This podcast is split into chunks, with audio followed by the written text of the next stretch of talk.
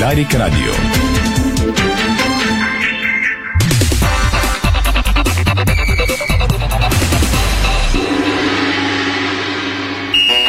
Спортното шоу на Дарик Радио се излъчва със съдействието на Lenovo Legion Gaming. Стилен отвън, мощен отвътре. Стана 17 часа на 20 септември. Здравейте, дами и господа, започва спортното шоу на Дарик Радио. Милена Йовчева, тон режисьор, Страхил Митев, видеорежисьор, Инес Павло и аз Веско Вълчева в студио на Дарик с най-интересното от света на футбол и спорт за днешния ден.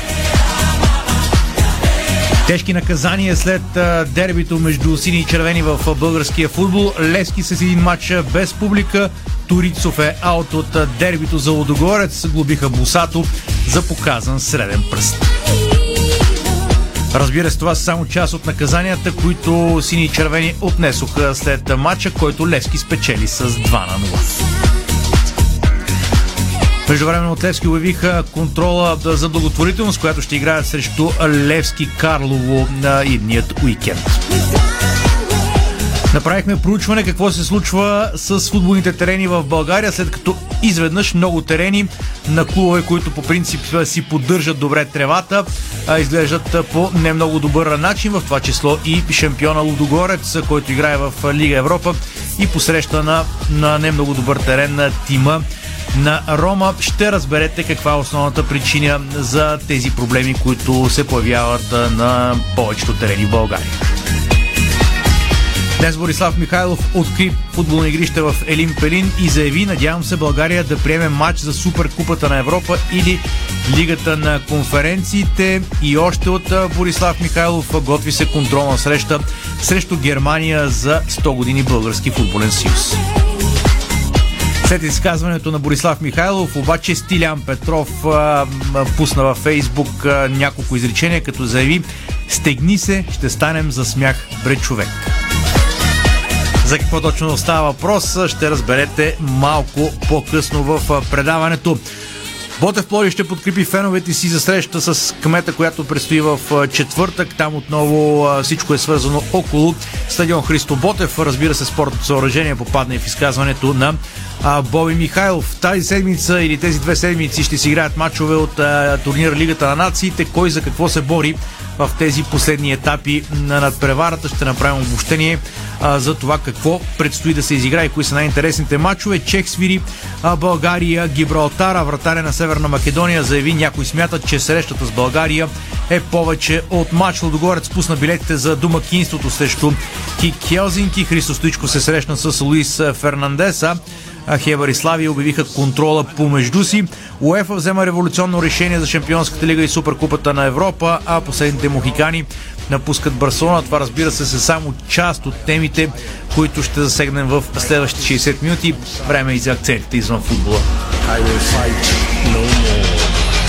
Волейболните ни националки са на път за Нидерландия и световното първенство там, но знаете, без една от лидерките на тима Жана Тодорова. Либерото ни в специално интервю за Дарик Радио разкрива за лошата контузия на коляното, която може да я извади от полето за дълго. Очаквайте в подробности малко по-късно. Иначе волейболната суперкупа на страната ще се играе в Пловдив на 15 октомври, а волейболните ни национали до 20 години взеха втори успех на Европейското първенство в Италия. Междувременно остават само 5 дни до старта на София Open 2022 след близо а, 2 часа и 50 минути битка на корта, Димитър Кузманов стартира с победа на турнира в Генуа, а в същото време стана ясно, че испанец Алехандро Давидович Фукина няма да дойде в арена Армеец. Виктория Томова пък записа страхотен успех на турнира от серите WTA 125 в Будапешта, докато рано тази сутрин Изабела Шеникова отстъпи пред бившата номер едно Каролина Плишкова в Токио. Матчът за баскетболната суперкупа на България бе преместен за 3 октомври. Третото чужестранно попълнение в баскетболния Левски е факт. Новия гард на Балкан пък се оказа брат на шампион от Евробаскет 2022. Това, че ще бъде част от живота в Ботев град му харесва, както на него, така на неговата съпруга и на а, детето му. Скандално или не, стана ясно, че словенските баскетболисти са пили до 5 сутринта преди четвърт финала срещу Полша, а във Формула 1 Ферари поиска промяна на правилата за двигателите, Мадрид пък иска домакинство на Гран-при. Това си акцентите извън футбола. Очаквайте всичко най-интересно след тези реклами. Дарик. Дарик. Искаш изгодни предложения? Получаваш изгодни предложения в Кауфланд. Тази седмица вземи варено пушена свинска плешка леки за 8,99 за килограм и 2 литра бира Бургаско за 1,89. Всички промоции виж на Кауфланд БГ. Кауфланд. Хубава седмица. Стига бе, обрали са ни. А онзи ден и съседа ни наводни. Всичко вкъщи отиде на кино. За да не отиде всичко на кино, има решение. Застраховка за дума от SDI само за 39,99 на година с покритие от 60 000 лева. За кражба, пожар, наводнение от съседи, земетресение и други. А сега и с възможност за застраховка на велосипеди. Защити дома си. Виж повече на SDI BG. SDI. Помага ти и за дома.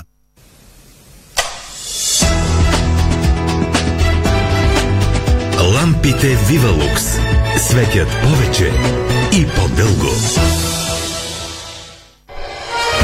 30 години опит, знание и познаване до съвършенство на финансовите пазари. 30 години Варчев Финанс. Лидерът сред инвестиционните посредници. 30 години сигурност, доверие и разум. Варчев Финанс. Верният съюзник за твоите инвестиции и пари. Защото не разчитаме на шанса. Варчев Финанс. 30 години институция в света на инвестициите в България и по света. Дай ми още един килограм кренвирши, Кен. У нас пак изчезнаха. Не мога да разбера какво става с тях. Купувам, а като отворя ходилника, се няма. Защо се очудваш, че постоянно изчезват? Всички обичат кренвирши, Кен. Добре, че на нас ни карат всеки ден. Кренвирши Кен. Най-бързо изчезващите кренвирши в България. С Кен всеки ден. Сега е моментът да преоткриете САЩ, Маврици, Мале и Канкун от София и Варна. Turkish Airlines Fly Festival започна. Резервирайте своя билет между 12 и 22 септември. Летете от 1 ноември до 31 март 2023 година и се насладете на специални цени, започващи от 459 евро за САЩ и 529 евро за Маврици, Мале и Канкун. За подробности turkishairlines.com Turkish Airlines Ново! Увлажняващи капки за очи Crystal Vision Comfort. Повече комфорт за очите ви. Чисти капки без консерванти. Трето отличие – супер бранд за майонеза Краси. Краси. Майонеза Краси. Най-добрата майонеза. FBET. Тръпката е навсякъде. Бонусите са важни. 200 лева за спорт и 1500 лева за казино. Дарик.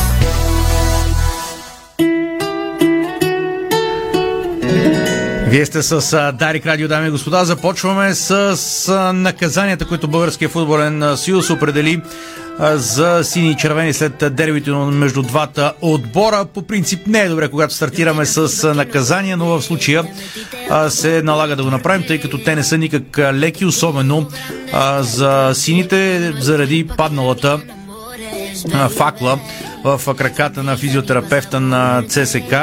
Сините са наказани с един матч, който ще се играе, който ще се играе пред празни трибуни. Освен това, общо клуба е глобен с 13 300 лева. Матча, който Левски ще играе без публика е този срещу Ботев Плодив. След малко ще бъдем на тема Левски, за да коментираме това с Стефан Стоянов. Преди това да отчетем, разбира се, и на какви наказания са наложени на червените. Вратаря на ЦСКА Густава Босато ще плати глоба от 3000 лева заради показването на среден пръст към феновете на Левски след дербито, което сините спечелиха с 2 на 0. Червените пък са глобени с 1500 лева, като ще трябва да покрият и щетите по националния стадион Васил Левски.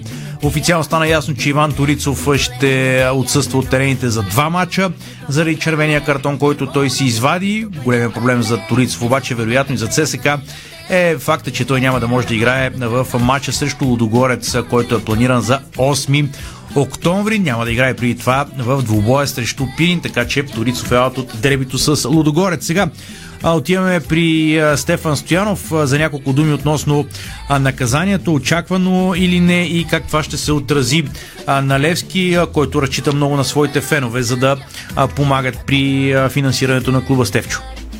Със сигурност тежък удар за Левски, тъй като Куба пропуска доста ползи, освен глобата, която не е малка 13 000 лева. Мац с Ботев Пол и винаги е бил един от най-сериозните магнити за привържениците на сините, както и за феновете на канарчета, които не пропускат да посетят мачовете на стадион Георгия Спарух. Какъв сезон ще е за Ботев Полив, ако не гостува на Герена, срещу, може би, съперника, с който играят най-мотивирано жълточерните, но за Левски това са доста загубени ползи, защото в последно време, особено пък сега след победата в двобоя срещу ЦСКА София, интересът се очаква да бъде още, още по-голям. Не, че е бил малък и то не от този сезон, а и от предишните. Но тази година наистина Левски е абсолютен лидер по посещаемост на матчовете, така че това е сериозен удар. Надявам се искрено човека, до който падна тази на факла да е добре, всичко с крака му да е наред, защото здравето на хората е най-важното. Преди време си спомням, че а, имаше проблем с доктора на Лудогорец, ако не бъркам, но тогава не си спомням, може би по-паметливи ще се сетят дали имаше наказание или не. Аз имам някакво съмнение, че май нямаше наказание. Не говоря за мат срещу Левския, за а, двобой срещу друг от а, водещите съперници. Иначе, може да го погледнем пък и от друга гледна точка, това разбира се с намигване. Следващите домакински матчове на Левски и ЦСКА София ще бъдат горе-долу с равна публика, защото а, нормално е приемите да има отлив след загубата на матча, а другите са наказани без да имат запалянковци, а, така че ще има само официални лица, най-вероятно и на двата матча. Естествено може феновете на отбора, който не е наказан, да не опровергаят по това отношение. Иначе днес Левски пусна една много хубава, много позитивна новина, която се очакваше да бъде оповестена след дербито, което се игра на Васил Левски и сините спечелиха с 2 на 0. Левски и Левски Карло ще изиграят благотворителен матч тази неделя, като всички приходи ще бъдат дарени на пострадалите от наводненията в региона привържениците на сините могат да помагат с закупуването на виртуални билети. В неделя 25 септември от 16 часа в родния град на патрона на сините Васил Левски, представителният отбор на Левски, ще изиграе благотворителен мач срещу местния съперник, като всички приходи от срещата, както казахме, ще отидат за хората, които пострадаха от наводненията заедно за Карлово, така е ще бъде накръстен виртуалния билет, който феновете ще могат да си купуват, както в официалния магазин на Синти, така и в мрежата на разпространителя, който продава билети на Левски. В 14 часа в камерната зала на читалище Васил Левски в града ще се проведе и традиционна среща на ръководство на клуба в лицето на Наско Сираков, Станимир Стоилов и Ивайло Икос, привърженици. Това съобщиха от клуба, така че Левски. Естествено, доколкото разбрах аз, така и самите домакини много радушно са приели, когато са разбрали, че има възможност да играят с, синия тим. Не случайно отбора там също се казва Левски. Стевчо, а, въобще това е регион, ми... в който Левски също е много харесван и обичан като клуб. А така е, мисля, че и ЦСК имаше такава идея, но вероятно сините са изпреварили с поканата Левски Карло миналата седмица. Ами, може и това да е, може пък и така да са си избрали домакините, да, в крайна сметка да, да се решили, че може би това ще генерира по-голям интерес, макар че който и да иска да помогне, шапки долу, разбира се. И нека хората го правят, а, дори да не са свързани с футбол и спорта, ако ни слушат в момента, защото а, от това, което ние гледаме само по кадрите от а, репортажи по новини и други публицистични предавания, може само да си представим какво има на тези хора, а какво всъщност е действително а, за тях, така че да загубиш дома си или част от дома си, да имаш такива проблеми е нещо. А, много над а, футбола и разбира се, Левски има силата а, да помогне, така че колкото и така скромно да от моята гледна точка да го казвам, но наистина призовавам феновете на Левски и не само на Левски да помогнат чрез закупуването на тези виртуални билети. Както се казва, феновете на сините сега ще могат да инвестират в това, тъй като няма да ходят на матч срещу Ботепой заради този инцидент. Остани на линията, тъй като ще направим лек правен, плавен преход към следващата тема а, която разработихме, тъй като в а, последните няколко седмици доста футболни терени в а, България и то на отбори, които по принцип а, се славят с добри терени, в това число разбира се слагам и Левски и Лудогорец, национален стадион, започнаха да изглеждат не много добре. А, и това ни накара да, да потърсим а, отговор на въпроса защо се случва а, това. Стевчо имаше проблеми в Левски, нали така? Той сега се поуправи, мисля, но в Имаше, някои предишни седмици проблеми, имаше. мисля, че преди матча с Хамрун, даже доколкото забелязах, проблема не беше свързан само с а, терена, на който сега от официалните матчове на Левски, а и на другите, на част от помощните игри. Сега, ако останеш в ефира на Дари Карио, може би ще си отговориш на Добре. въпроса. Защо? Е, това благодаря на Стефан Стоянов. Наистина направихме това проучване какво се случва с футболните терени в България, защото терена на Лудогорец, който е най, един от най-новите, един от най-хубавите в матча срещу Рома не изглеждаше никак добре. Онзи ден срещу Арда Кърджали също не изглеждаше добре и то меко казано. Георгия Спарухов имаше проблеми, а, сега се поуправиха, има доста други терени в Варна, мисля, че на Спартак Варна. А, сега доста терени а, имаха проблеми в последно време, в това число и национален стадион, който също не изглеждаше много добре. По този повод направихме наше проучване и а, сега ще чуете едно интервю, което направихме с един от а, специалистите по поддръжка и изграждане на футболни терени в България, Стоян Нанков а, и неговата компания а, Green Game. Той поддържа терена на стадион Василевски, доколкото разбрахме в а, хода на разговора ще изгражда и новия терен на стадион Христо Ботев. Работил е в Англия, в Чехия, терени в Босна, в Румъния, в Гърция, в Албания на доста места. А та по-важното беше къде се крият причините за тези проблеми, за да, не, да няма в началото на месец октомври, да кажем в а, средна есен, терените на повечето отбори да не изглеждат добре. Свикнали сме това да се случва, когато паднат температурите, завалят а, дъждове, снегове, летно. Защо е проблема към този, в този етап от годината? Нека чуем разговора ни с Стоян Нанков, да нови интересно. Това, което тая година се случи, той друг път се е случвал, просто сега стана на повече стадиони в едно и също време. Всяка година по това време стадионите заболяват. Те се нападат от фитопатогени, които са сходни с те, които ходят по пшеницата и по те агрокултури. Причините са, те са комплексни и са много. Като започнем от изграждането на терените, повечето терени в България са доста стари, както знаете. Времето също много бързо се променя. Нали? Обикновено, когато нощната температура надвиши 20 градуса. И тогава трябва да нали, всеки един от колегите, които се занимават това, трябва да внимава, нали, е възможна появата на такава болест. Значи аз от, може би, 2010 година наблюдавам български терени. Да кажем, ако през 2010 година бяха нужни 3-4 пръскания на сезон препарати да се преборим с тези болести, в момента стигаме до 10-12 ежеседмично трябва да се пръска. Добре, но виждаме, че и в Европа има такъв проблем. Скоро гледахме, че Реал Мадрид имат проблем с тревата, Саутхемптън в Англия. просто температура. Така, значи първо тревите, ние за добро или за лошо живеем в а, такава климатична зона, в която амплитудата между зимните температури и летните е огромна. Основно тревите за спорт са разделени на два вида студолюбиви и топлолюбиви. Ние ползваме в България, да кажем така, по-студолюбивите треви заради програмата на нашето първенство и ние имаме първенство зимата, температурите стигат до минус 10. Те треви страдат през а, лятото и затова се получават проблеми. Колко а, трудна е борбата с а, тези зарази, които са, тези гъбични зарази, може би така на по-простичка да го кажем или? Борбата става всяка година, идва момент, в който става невъзможно. Имайте предвид, че няма Значи аз познавам, да кажем, 90%, ние сме малко хора, които поддържаме терени в България, ние се познаваме. Не познавам колега, който да не спира да пръска. Но той идва в един момент, в който тези фитопатогени стават резистентни към препарати. Просто климата става все по-екстремен и трябва да сме готови да виждаме все по-често тези неща. Доколкото разговарях с, с клубове, дори от УЕФА са предупреждавали клубовете, че има някакъв нов вид зараза, да се подготвят а, с... А... Значи, по принцип, те УЕФА от 3-4 години издават някакви препоръки, нали? Очаквайте, нали, еди какво си, очаквайте еди какво си. Ние това го имаме много отдавна тук в България. Колегите ги познават, колегите знаят какви препарати се работи. Тя се пренася по въздух, с птици, нашите стадиони са по-отворени, нали? По въздух, по птици, с футболните обувки.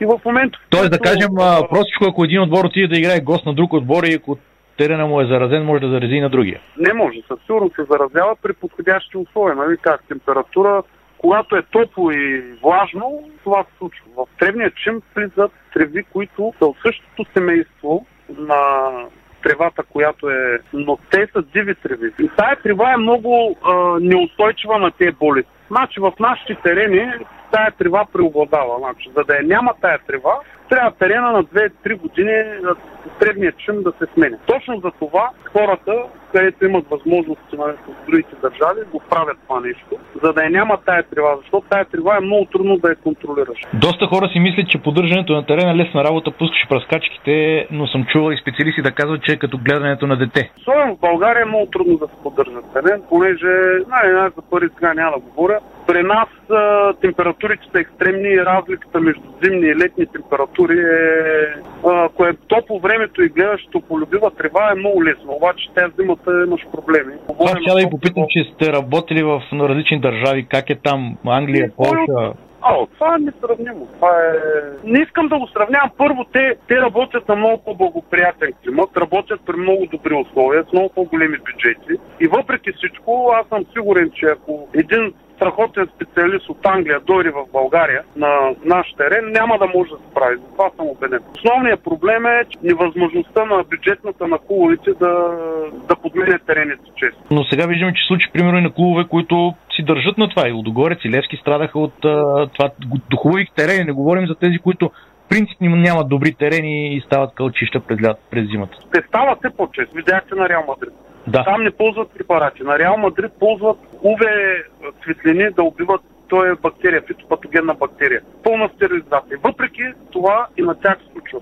Говорим за клуби с над 5-7 милиона евро на година поддръжка на ден. Да, това е живо нещо. Има неща, което няма как да се пребориш. И ще става все по-лошо. Аз смятам, че такива индикации има от УЕФА, че ще се вземат много по-радикални мерки към изискванията нали, за направата на стадиони, за поддръжка, за гаранции от клубите за поддръжка за, на стадионите. В България повече терени, нали, беше масово, се изградиха около 2013-2014 година. Нали. По дренажните слоеви и дренажната система, може би това е технология от 80-те години, която смятам, че работи доста добре. Но вече в кореновата зона, там където растат корените и живеят на растенията, има страшно много иновации. Всяка година има иновации. 80% от естествените терени в Европа ги подмениха с гибридни. Немалка част изкуствена трива в тях.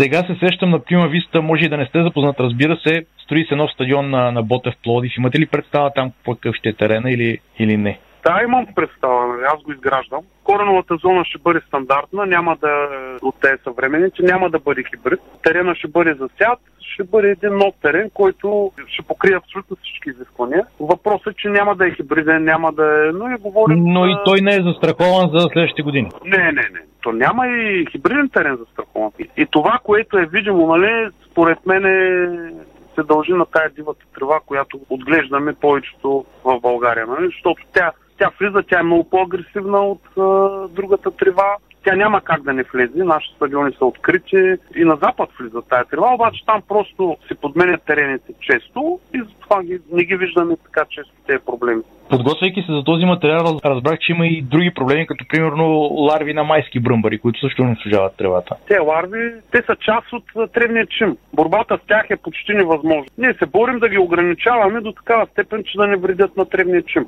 Има ли опасност, например, в рамките на, да кажем, един месец нещо да стане така, че всичките ни терени да, да се унищожат? Не, не, не. не, не, не. Той проблема по принцип си го има, нали? Ние си го познаваме, просто не е видим. Понякога става видим, климата става по-екстремен и все по-често ще виждаме такива неща. Но то се е част от работа. Разбрахме, че се грижите и за тревата на националния стадион. Там и ни 15 се получиха, които предсниха, може би, футболните фенове около тези матчове. А, около... На националния стадион се играят доста матчове. Имаше големи колони от детелина, която е нежелана. Тя не пречи чисто визуално е нежелана в е, древния чим. Има точно определени периоди, в които може да се напръска и да се пребориш с тая. Сега е точно този период и просто съвпадна с е, матча между Левски и СФК.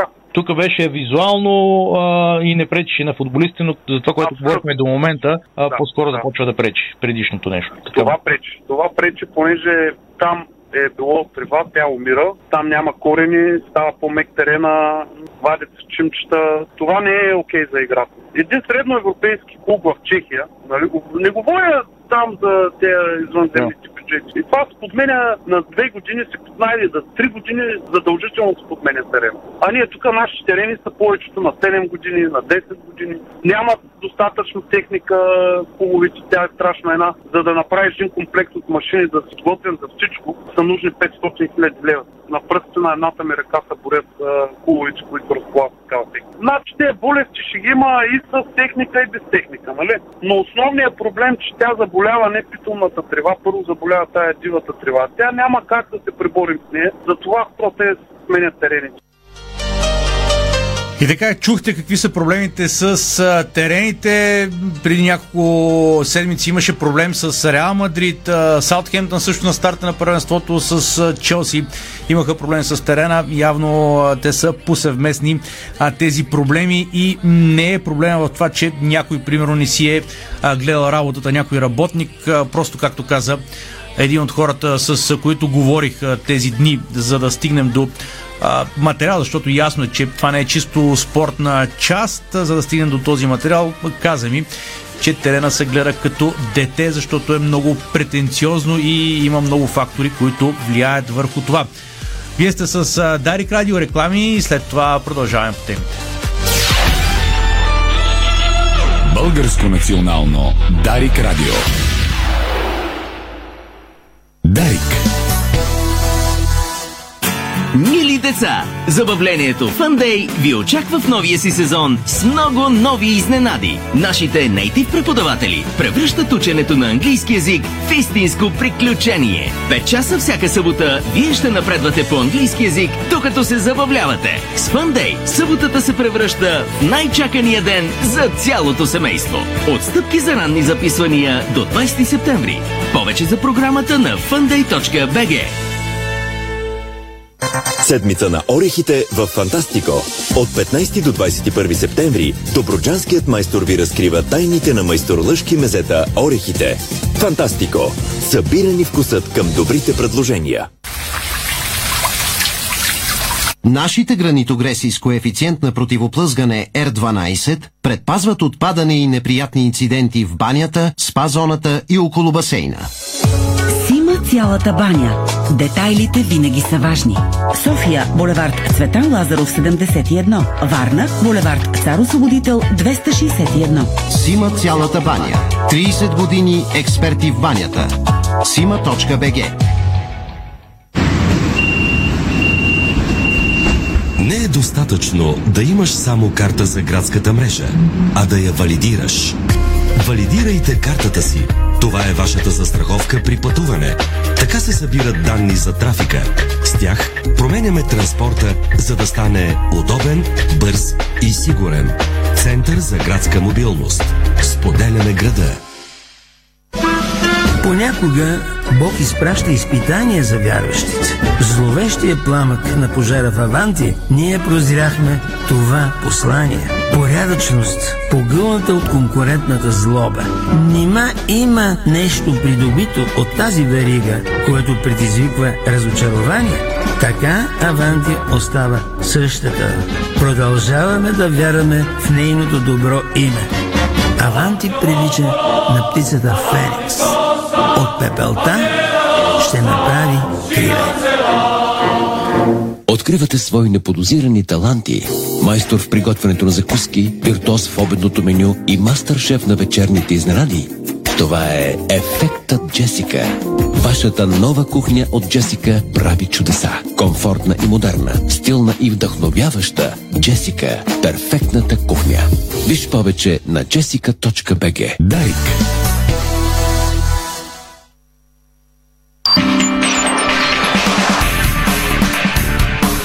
Българското национално Дарик Радио.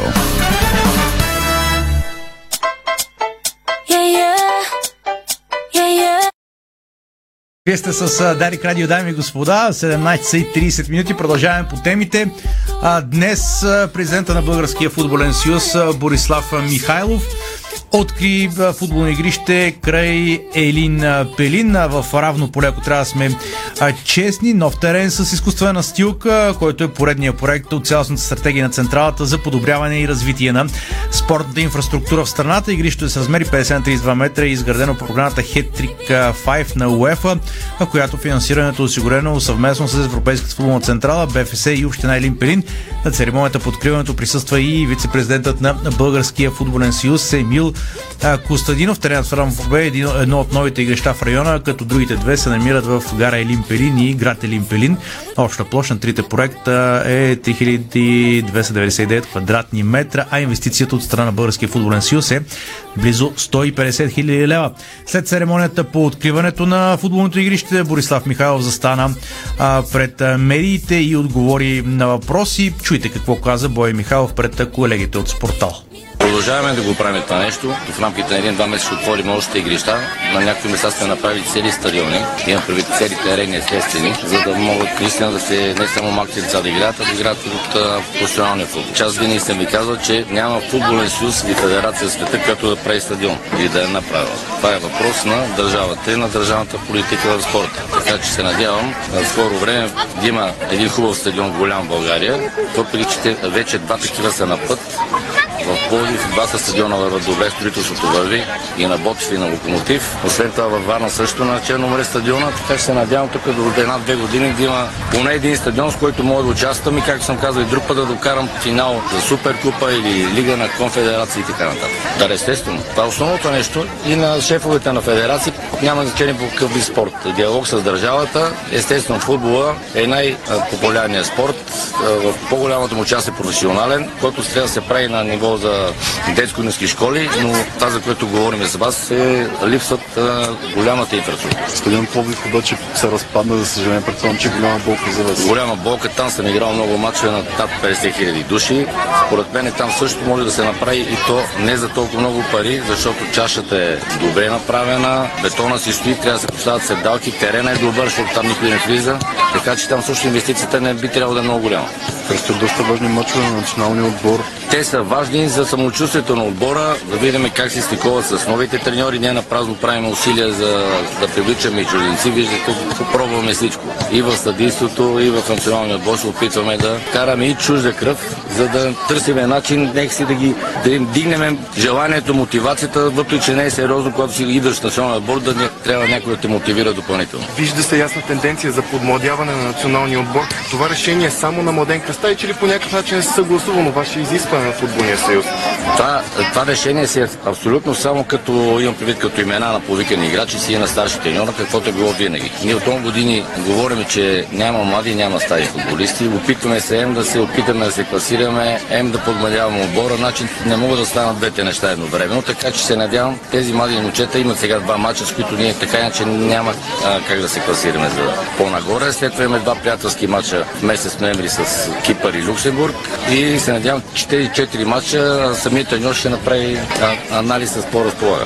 Четохме за евентуален приятелски матч с Аржентина, който няма да се проведе. Той не можеше да се проведе, защото беше в датите, в които играеме с сега, в тази седмица, в тези пет дена. Няма, няма как да играеш три мача за пет дена, това е забранено. Това беше през една техна агенция. Ние без това имаме а, такъв меморандум с английска, с Аржентинската футболна федерация за съвместна работа, така че във времето много е трудно с датите, защото вие знаете, че всичко идва календара си е на FIFA, УЕФА задължава да имаме, вече няма приятелски матчове, затова има и Лигата на нациите, така че наистина е хубаво. Господин Касалов каза, че се работи за контрола с Германия. Можете ли да потвърдите? Значи работи се, защото до година имаме 100 годишнина на футбол в България. Ще има доста тържества, ще поканим всичките, всички европейски федерации, всички големи шефове в футбола. Така че е хубаво да има един матч, но пак казвам, това зависи от самата дата, кога ще го направим и да бъде съчетано с дата на FIFA, за да може да намерим отбор от такъв ранг. И последно, като гледате сега първенството, виждате ли израстване в някои отбори, виждате ли по-голяма конкурентност? И самия формат, ако мога да Самия формат за мен ми изглежда много добър и миналата година и сега, въпреки че се притеснявам, че с два отбора повече а, няма да бъде интересно, напротив, много интересно, защото има и плейофна система. Според мен парашото е много интересно и има голяма конкуренция, много яки матчове и доста от отборите израстват. Има ли някаква минимална цел, връщам ви на темата за национален отбор, която сте поставили за тези два матча, например 4 или 6 точки? Казал съм, както бях казал след като безкрайно бях разочарован от последните матча на национален отбор, че няма да получават повиквателни за тези 4 матча, а ще получат някакъв бонус при, при добре свършена работа, която означава добър резултат и в 4 матча. И финално гледахте ли дербито, хареса ли ви между Лески и Цеска? Много, много хубав матч. Много съм доволен и от а, поведението на публиката. Последните години се, става все по-добро, което е, което е радващо. Защото този матч беше наистина един празник. Чухте Борислав Михайлов, това, което каза пред колегите след откриването на футболното игрище в равно поле. Висшият капитан на България Селян Петров излезе с коментар на думите на президента, който по-рано заяви, че се надява до година-две България ще има стадион, на който може да се, да се приема финал за Суперкупата на Европа и Лигата на конфедерациите, каза Борислав Михайлов, имайки вероятно предвид Лигата на конференциите. Ето какво написа Стилян Петров в профила си във Фейсбук.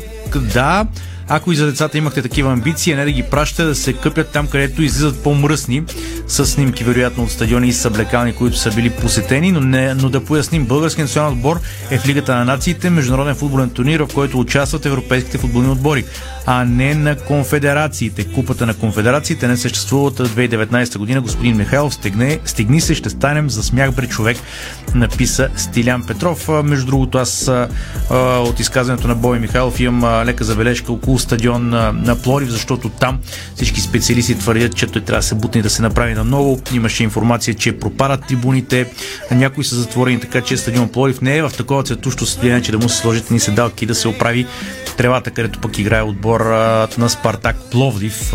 Не, че да не влиза никой, играе се мачове от трета лига, но това са подробности, както се казва. Толкова а, по тази тема, но е хубаво наистина да се отварят колкото се може повече футболни терени в България. Малки, големи, нека да ги има. Ботев Плори ще изпрати свои представители на срещата между привържениците на клуба и кмета на града Здравко Димитров. Тя е насрочена за 22 септември от 18.30 часа като на нея ще се обсъжда въпроса с строителството на стадион Христо Ботев. На нея ще присъстват и лица отговорни за строителството на колежа.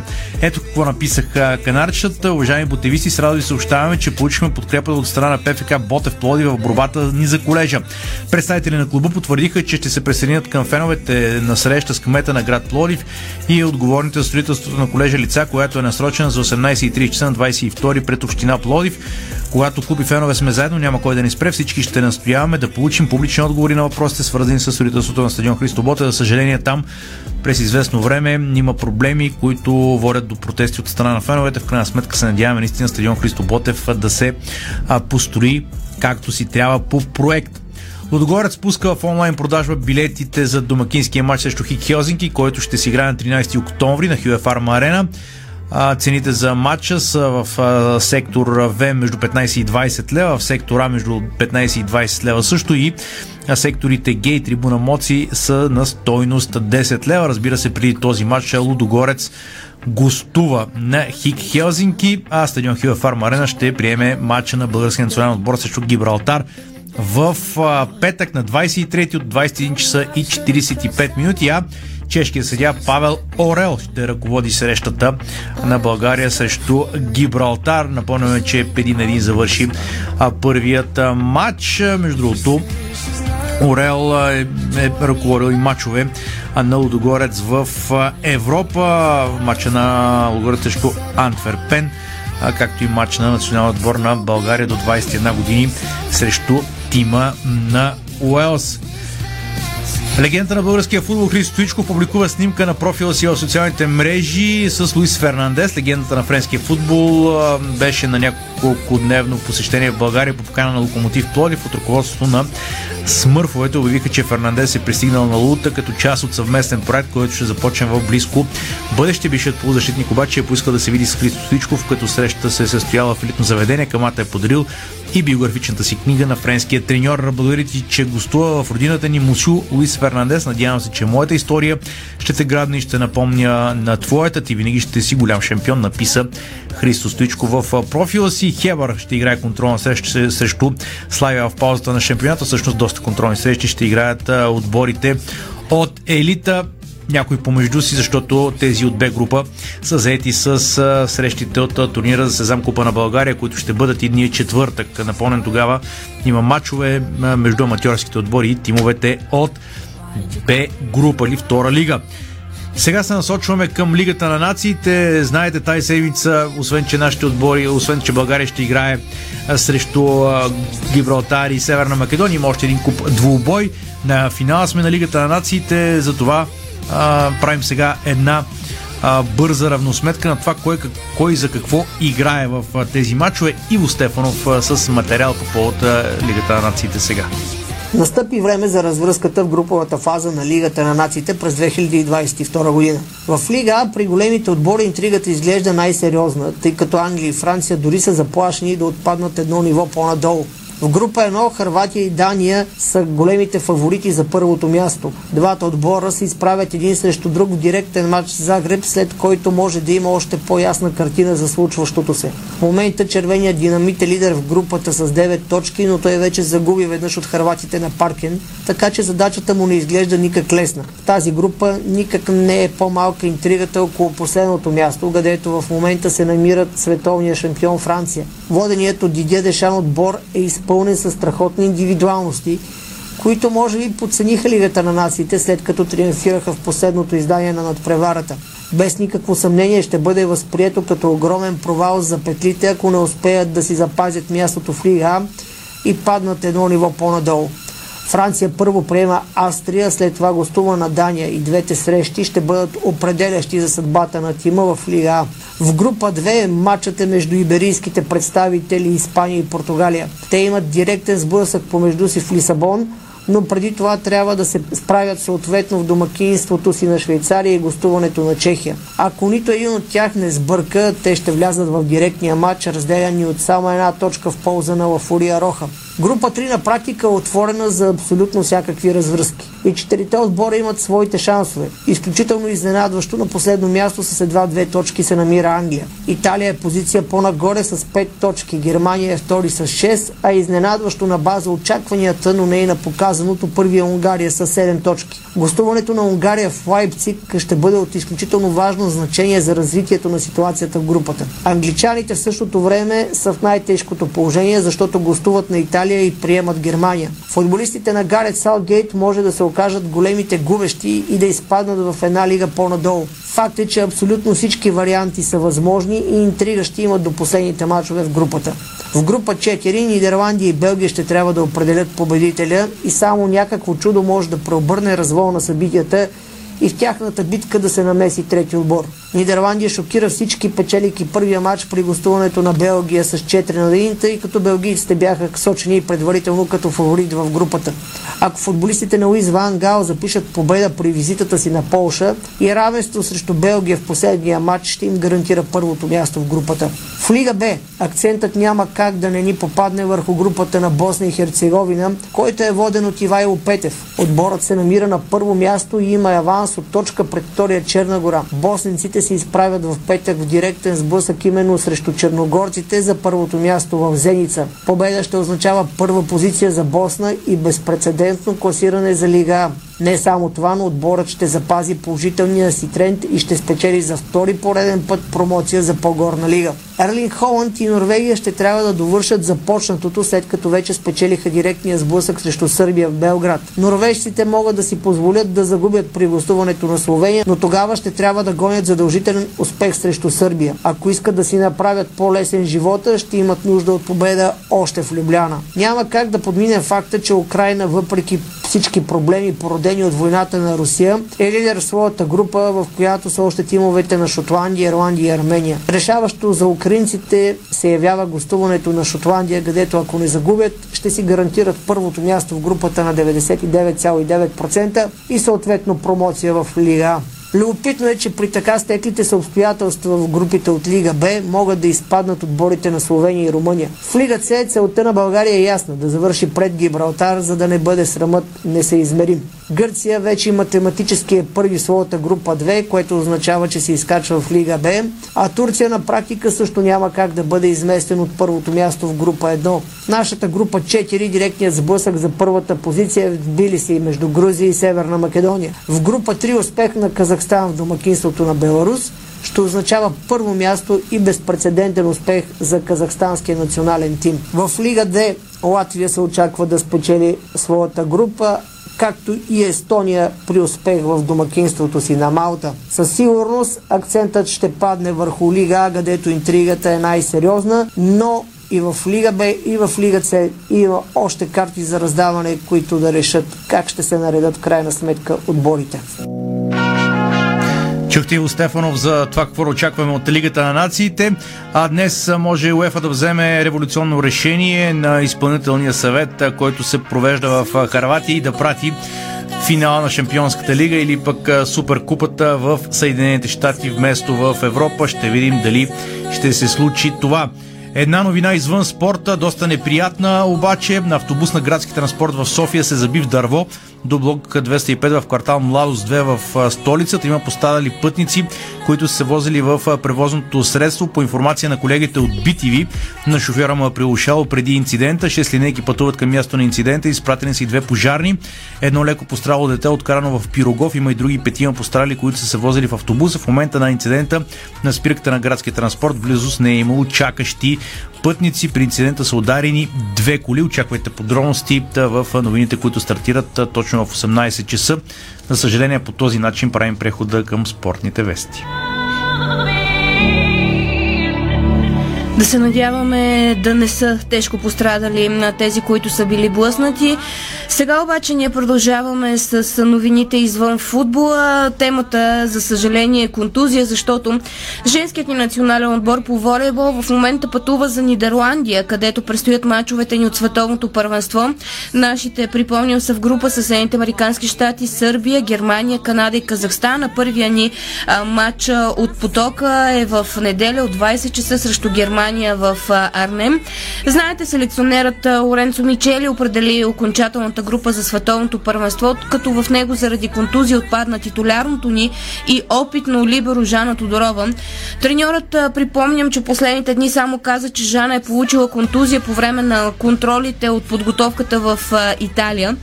Но Дарик Радио се свърза с националката, която е част и мога съвсем отговорно да кажа гръбнака на този национален отбор през последните години, а, за да научим повече подробности.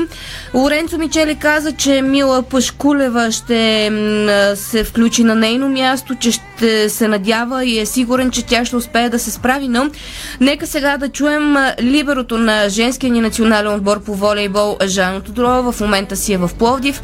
Как тя емоционално и с тъга в гласа разказва какво се е случило и какво предстои от тук нататък.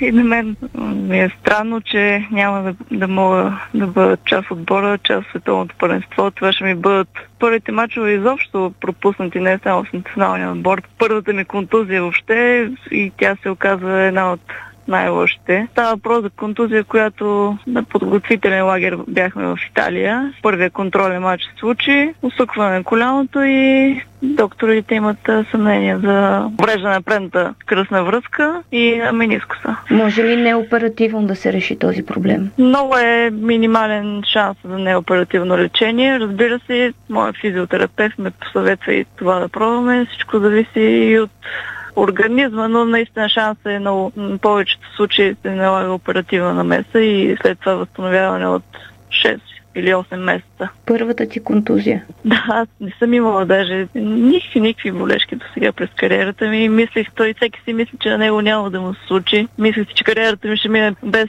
такива тежки контузии, но ето, че съдбата или нещо друго е, да, така е повлияло. В момента си в Пловдив, предстоят ти още прегледи, консултации преди да се вземе решение дали ще се оперираш или не, нали така? Да, имам консултации с няколко лекари в Германия, Турция също има възможност и мисля, че ако се стигне до оперативно лечение, бих заложена доцент Антони Георгиев. Всичко това дойде на подготовка за световно първенство в Италия, матч срещу Италия. Първият гейм, последната точка. Хубавото от всичко е, ако има нещо хубаво, е, че не нямах някаква болка, която е характерна за такъв вид контузии. Аз разбирам, това е част от спорта. Пър, беше ми много трудно в първите дни, докато осъзная и разбера, че наистина случва това, но трябва да гледаме по-позитивно неща, каквото е, трябва. Ще, ще направят докторите, ще възстановя и може би да се върне и по, по-силна и по-добра. Съм сега на 25 години, помня, че за първи път на, ме повиха на 15 години в националния отбор. Треньор беше Марчела Монданца и от тогава съм част от националния отбор. От последните 5-6 години основно играя аз, но пък от друга страна това пък и тази контузия е шанс за млади момичета да, да покажат какво могат. Това също е положително. Искам да пожелая успех на, на момичетата. Съжалявам, че няма да, да ги мога да ги подкрепя. Даже имаше някои треньора, искаше да отидат да ги подкрепят само морално, да бъдат с тях, но докторите не позволиха. Искам да им пожелая успех. Световното първенство е много хубав форум. Аз последното беше в Япония. Форум свързан с много силни емоции, с много силни отбори. Най-важното, най-сигурно, едно е сигурно, че не трябва да подценяват никого. Нека всеки може да излезе и да са доволни от това, което свършили. И мисля, че всички ще сме доволни от националния отбор. През твоите очи, какъв е в момента отбора на България на това световно първенство. Момичетата са на път за Нидерландия. В неделя е първия матч. Ами първото и най-важното от моите гледна точка в момента всички са здрави. Така, има хубава, момичетата сплотени, има пойка между по-опитните, по-възрастните и по-младите момичета. Мисля, че видяхте сами имаше контролни срещи в София, доста полезни за отбора. Винаги има върху какво да се работи. Нашия отбор има изявени силни страни, като блога защита. Сега най Хубавото е, че Лица Василева се е завърнал имаме силен човек в атака. Така че имаме нашите силни страни и надяваме да излезем от групата, което ще бъде голям успех. Ако успеем да излезем от групата, след това потока е не е труден. Най-силният съперник може би ще бъде винаги най-трудният матч и първия от моя опит, който съм имал в първенства и момичетата може би ще съгласни. Наистина, нека да пожелаем а, успешно и бързо възстановяване на националното ни ливеро. Жана Тодорова за след тази първа нейна контузия, която я води задълго от полето и за жалост тя няма да бъде част от тима ни на световното първенство. Но пък за сметка на това момичетата могат да и направят много хубава изненада с нещо като добро представяне, а защо не излизане от групата. Иначе двубоя за суперкупата в мъжкия ни клубен волейбол ще бъде в Пловдив на 15 октомври от 18.30 в зала Сила. Шампионът и двукратен носител на Суперкупата Хебър Пазарджик ще защитава трофея срещу Нефтохимик 2010 от Бургас. И още малко волейбол, защото националният отбор за мъже до 20 години постигна вчера втора победа на Европейското първенство в Италия. Момчета на Мартин Стоев надиграха Португалия с 3 на 1 гейма във Васто в третия си матч, като капитан Александър Николов бе най-полезен за успеха с 22 точки. Игралия до третия гейм Венци Антов добави 11 и тимът ни в момента е с 5 точки в класирането си след загуба от Белгия с 0 на 3, успех над Финландия с 3 на 2 и сега победа над Португалия с 3 на 1. Днес е почивен ден на Европейското по волейбол до 20 години, като утре България играе с Чехия от 4 следобед, в четвъртък е матчът ни с Гърция и все още момчетата ни имат шанс към фазата на елиминациите. Междувременно обаче се насочваме към тениса, защото остават само 5 дни до София Open, а там ще видим национала на България. Димитър Кузманов, който се класира за втория кръг на турнира, наклея от целите Чаленджер в Генуа, Италия с награден фонд от над 134 000 долара. Мико победи с 6-3, 2-6, 6-4 Андрей Чепелев от а, Русия. Среща продължи 2 часа и 49 минути. Наистина почти 3 часова битка за Мико Кузманов, но с успеха си той заработи 11 точки за световната ранглиста и във втория кръг потенциалните съперници са втори в схемата и 66-ти в света Монтейро от Бразилия или 193-ти от Италия Travalia.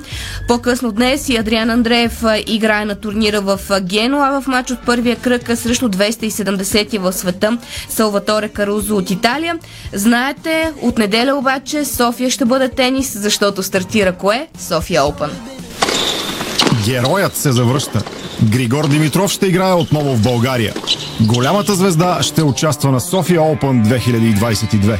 Тенис шоуто от световна класа е от 25 септември до 2 октомври в Арена Армеец. Впечатляващи имена заявиха участието си на българска земя. Яник Синер, Гаел Монфис, Стан Вавринка, Хуберт Хуркач, Пабло Кареню Буста, Лоренцо Музети. Мечтан спектакъл за феновете. Вземи своя билет в мрежата на Ивентим. А на София Опен вече споменатите Димитър Кузманов и Адриан Андреев ще играят, като Мико и Александър Лазаров са директно в основната схема с лаудкарта. В същото време с лаудкарт, но за пресявките а, право да играят с лаудкарт имат Адриан Андреев и Пьотър Несторов. Също така две български двойки имат лаудкарт за турнира на двойки в лицето на Александър Лазаров в тандем с Александър Донски и Пьотър Несторов с Янаки Милев, като а, турнира на двойки да бъде по-малко интересен от надпреварата на сингъл, включително в София отново ще играем брата на Анди Мъри, Джейми Мъри.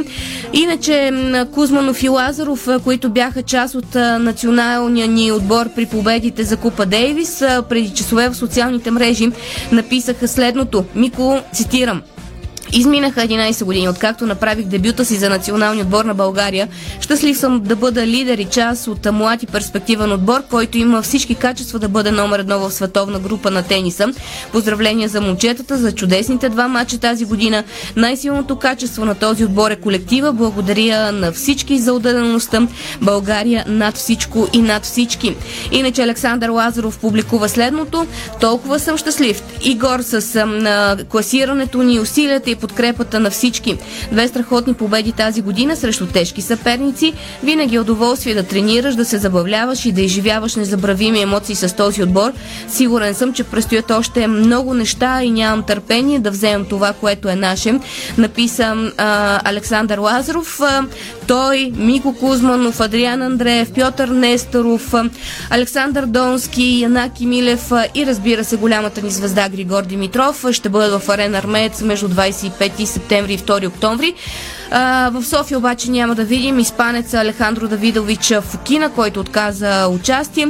28-я в света в момента няма да се включи на надпреварата в арена Армеец. Погледи към женския тенис, защото първата ни ракета Виктория Томова записа впечатляваща победа на старта на турнира WTA 125 в Будапешта 4-6, 6-0, 6-2 на третата поставена и 75-та в световната ранглиста италянка Паулини. Вики Томова заработи 15 точки за световната ранглиста. Предстои матч от втория кръг срещу 99-та в света Австрия австрийка Грабхер, с която игра по-рано през годината. Жабела Шиникова пък отстъпи с 2-6-1-6 рано тази сутрин на чехкинята Каролина Плишкова в първия кръг от основната схема на WTA 500 в Токио. Шиникова иначе имаше две победи в квалификациите. На финала на кратко баскетболната тема, защото матча за Суперкупата между Балкан Ботевград и Рилски спортист бе изместен на 3 октомври от 19 часа в арена Ботевград.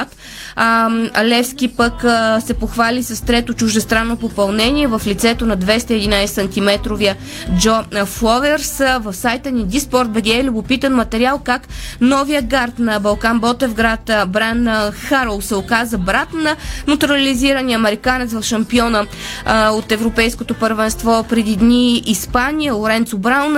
Как се чувства той в Ботевград, разбира се, и още много любопитни неща, включително как а, словенците са пили до 5 сутринта преди четвъртфиналния си матч на Европейското с Полша в Диспорт БГ.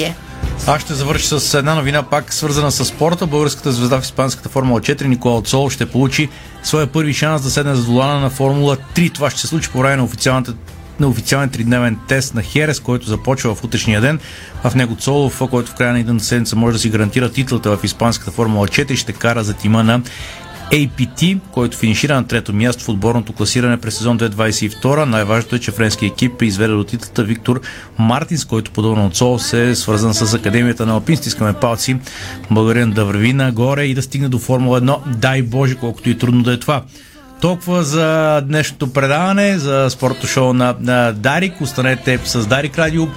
Новините следват сега, а всичко от света на футбол и спорта може да четете в сайта Disport.bg. Чао! Спортното шоу на Дарик Радио се излучи със съдействието на Lenovo Legion Gaming. Стилен отвън, мощен отвътре. Дарик.